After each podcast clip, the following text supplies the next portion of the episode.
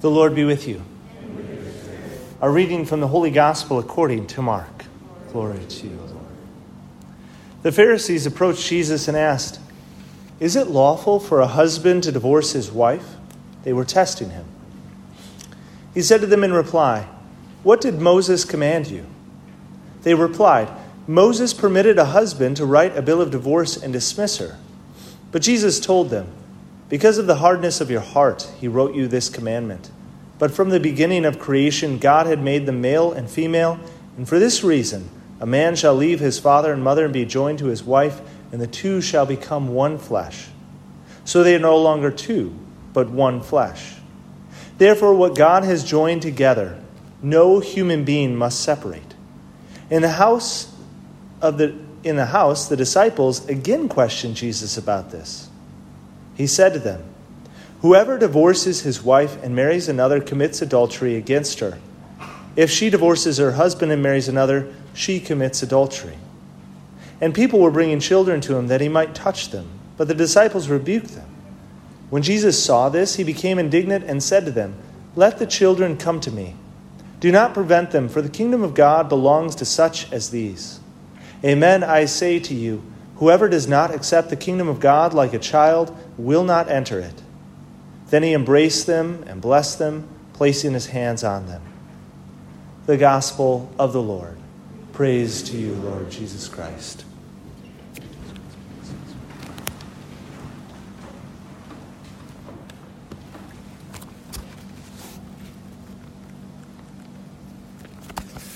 Well, this is one again, uh, one of those Sundays where the scriptures are just packed with uh, amazing I think, very impactful scripture uh, that's just is really important for us to hear and to kind of unpack. Uh, but of course, we only have a homily, kind of a short conversation uh, to be able to kind of unpack some of it. Some of it. First of all, we'd like to start out with what Jesus says, right? Um, Jesus here uh, seems um, seems to be a little bit harsh uh, in some ways. He's making it harder for us.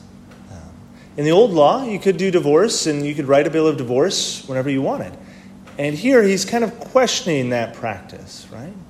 Now, maybe this is just a one off. Maybe he doesn't really mean it. Maybe it was just kind of a side conversation that was recorded.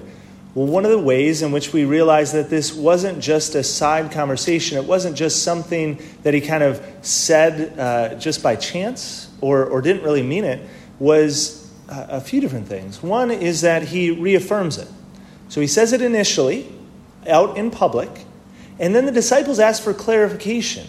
And he clarifies it, and then instead of making it easier, he again clarifies it and kind of umps the ante and says, Yeah, if you divorce and you marry another, it's not just bad, but you're actually committing adultery. Now, maybe this is, again, just one part of Scripture. Maybe we, uh, you know, we don't necessarily like this, and so maybe we just kind of move on and read other Scripture. Well, except for it shows up in all the different Scriptures. So this is in the Gospel of Mark. We're reading through the Gospel of Mark. In Matthew, there's actually two different instances where he talks about divorce. Uh, in Luke, he, we have another account. So we have four different accounts of Jesus talking about divorce, and he's always consistent in it. Now, what does that mean? Well, maybe it's just one time recorded four different ways, or he talked about, the, t- talked about this often, and it was only recorded four times, right?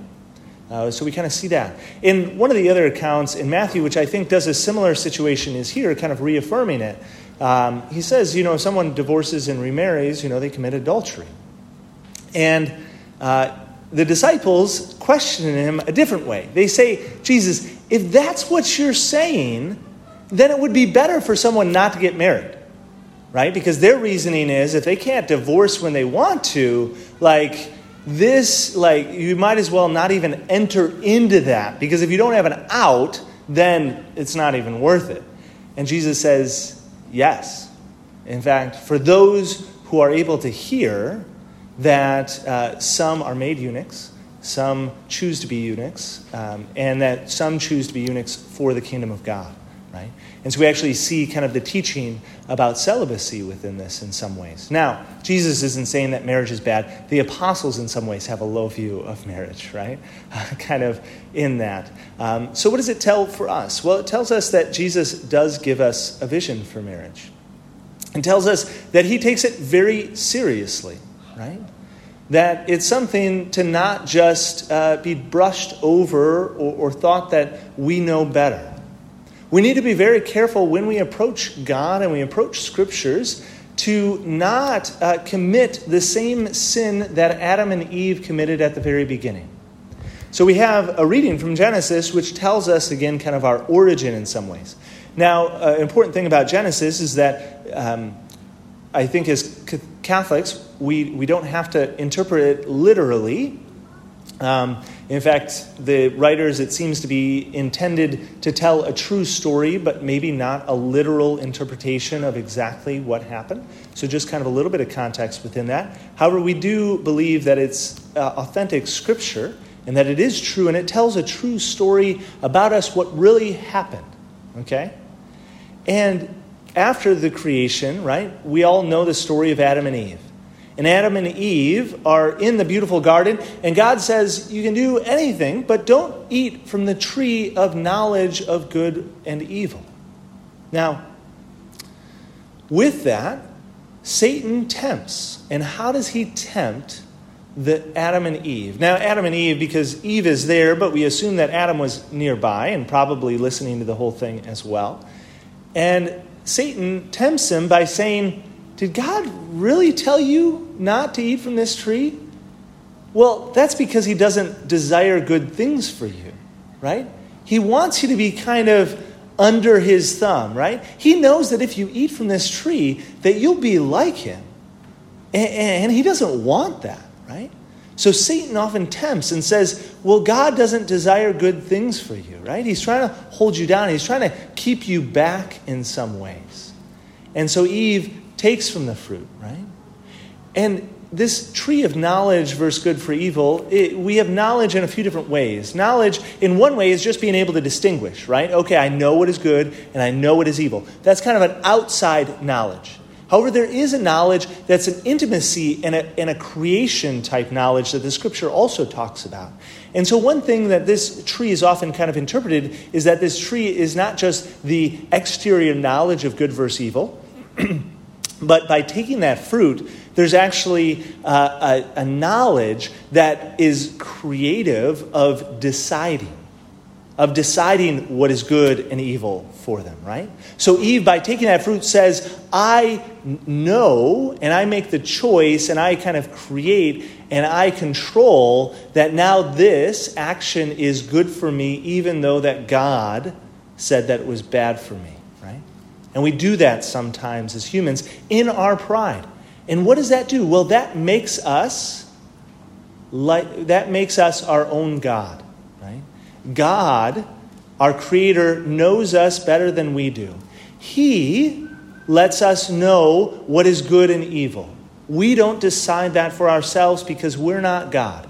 Whenever we take it upon ourselves to decide what is good and bad, uh, for us against God, right? Well, then we create ourselves as God. Right? We put ourselves on that pedestal. And if we become God, if I, I become God, right, we got some issues because I, I'm not smart enough, right? None of us are smart enough. None of us are good enough to be able to make those proper decisions. Right?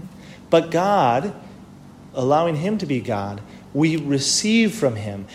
And He, knowing us, desires our good. Do never, never take Satan's temptation, right? Oh, God doesn't desire your good. Now, a lot of times, he can especially, Satan can especially play into that uh, kind of doubt that we sometimes have that God desires our good, especially when we experience suffering, right? When something is difficult. And I find this often with marriage and divorce, as well as with many other things, is that guess what? There are difficult situations. And people say, well, God understands, right? It's a really difficult situation. So, so God would want me to be happy, right? He would not want me to suffer in any way. And we have to be clear about what God desires are good. God does not desire our life here on earth to avoid all forms of suffering. He does that God's good and evil is not judged on the pursuit of pleasure avoidance, and the avoidance of pain. Okay? God actually has a different plan. He has a plan for your flourishing, which actually sometimes includes suffering and difficulty. Sometimes includes suffering and difficulty. And how do we know that? Well, we know that uh, kind of from the second reading, it t- talks about it, and it talks about it in multiple places in Scripture. But it says, it's talking about Jesus in the book of Hebrews, and it says, For it was fitting that he, Jesus, the second person of the Trinity, right, for whom through for whom and through whom all things exist. So we, we see Jesus through, was the creator, right? He was the second person of the Trinity. Everything was created through him. In bringing many children to glory, should make the leader to their salvation perfect through suffering. Now, this is a very confusing phrase that it, it says Jesus was made perfect through suffering. Now, Jesus, the second person of the Trinity, is God. He's already perfect. So, how was he made perfect through suffering? I don't know exactly. But it does seem to indicate that suffering is not evil. We sometimes apply the judgment that suffering is evil. And actually, we see here that Jesus' is suffering was actually the thing that helped perfect him, right? And that he said, Not my will be done, but Father, your will be done right? even to the point of suffering and dying on the cross. And we see this in uh, Christianity as well as a whole, that we are made not to suffer. We're made for our good, but that there are times of suffering and difficulty that actually allow us to be formed in the fullness of who we are. And so God gave us the institution of marriage. And marriage is, is not primarily, we talk about it in suffering. I want to talk about it in suffering because I know that there are many marriages that suffer. And one of the reasons why marriages suffer is because, unfortunately, both people involved aren't perfect, right? It's not just one or the other, it's both people aren't perfect. Both people are sinners entering into this relationship. And so there is suffering, there is difficulty, uh, there are problems that come up. And that doesn't tell us that marriage isn't good. What it tells us is that God has something more involved, right? That He desires, in some ways, perfection to come about through, at times, that suffering and difficulty and enduring love, even in the midst of suffering. And that's why He gives us the sacrament of holy matrimony. In the Old Testament, they didn't have a sacrament. And so uh, Moses allowed for a bill of divorce. But from the beginning, God, it was not so, right? He made the male and female and that they be joined together. And so we actually uh, say that Jesus, right, in the New Testament, actually instituted the sacrament of matrimony, which is a sacrament that joins together, that God joins together, and within sacramental grace gives grace to be able to endure to be able to love and to be able to uh, be able to endure and grow in that relationship.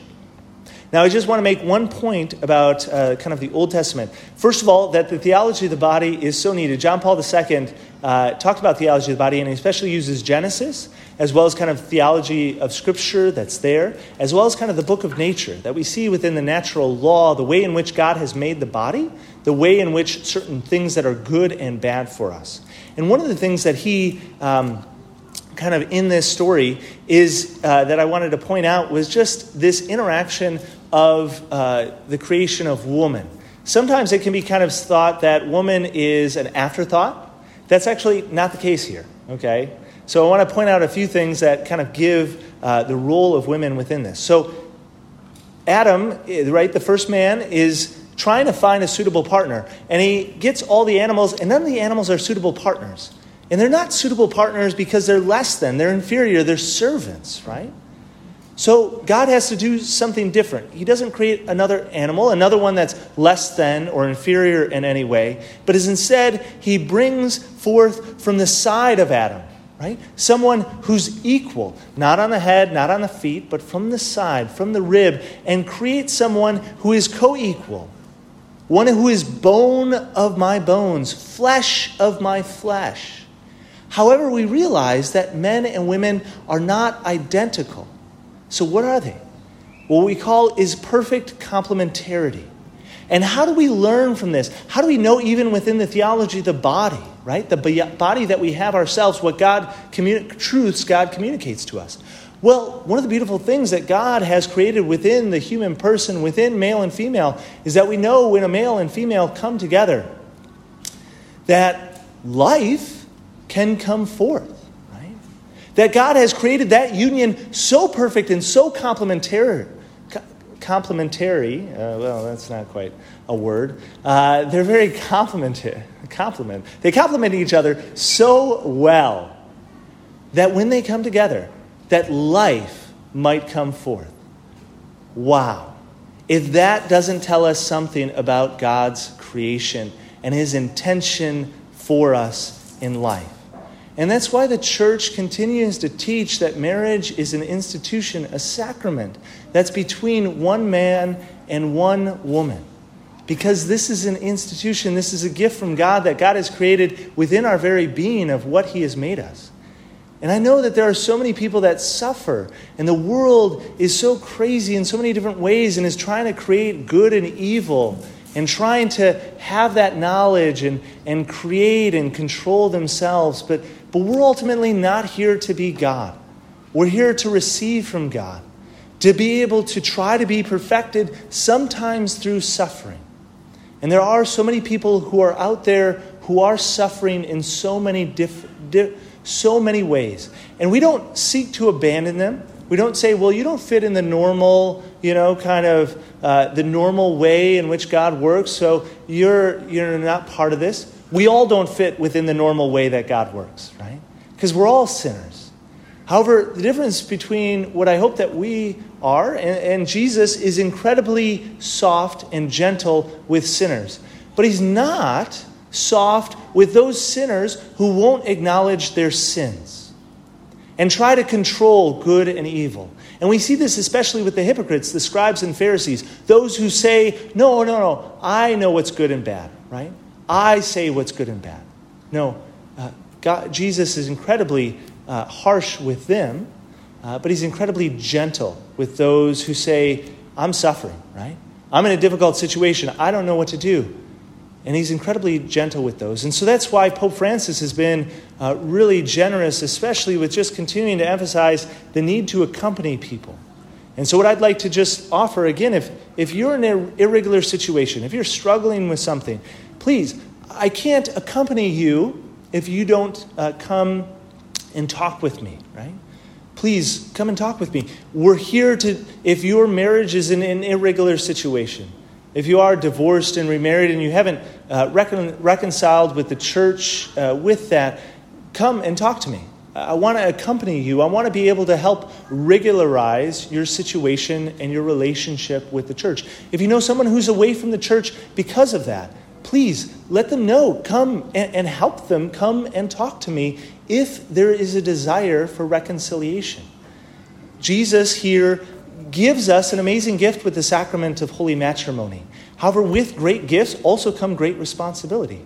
And we as Catholics are here and called to receive that great gift and to try to live it uh, in our life um, and to be instruments of that grace um, throughout the world.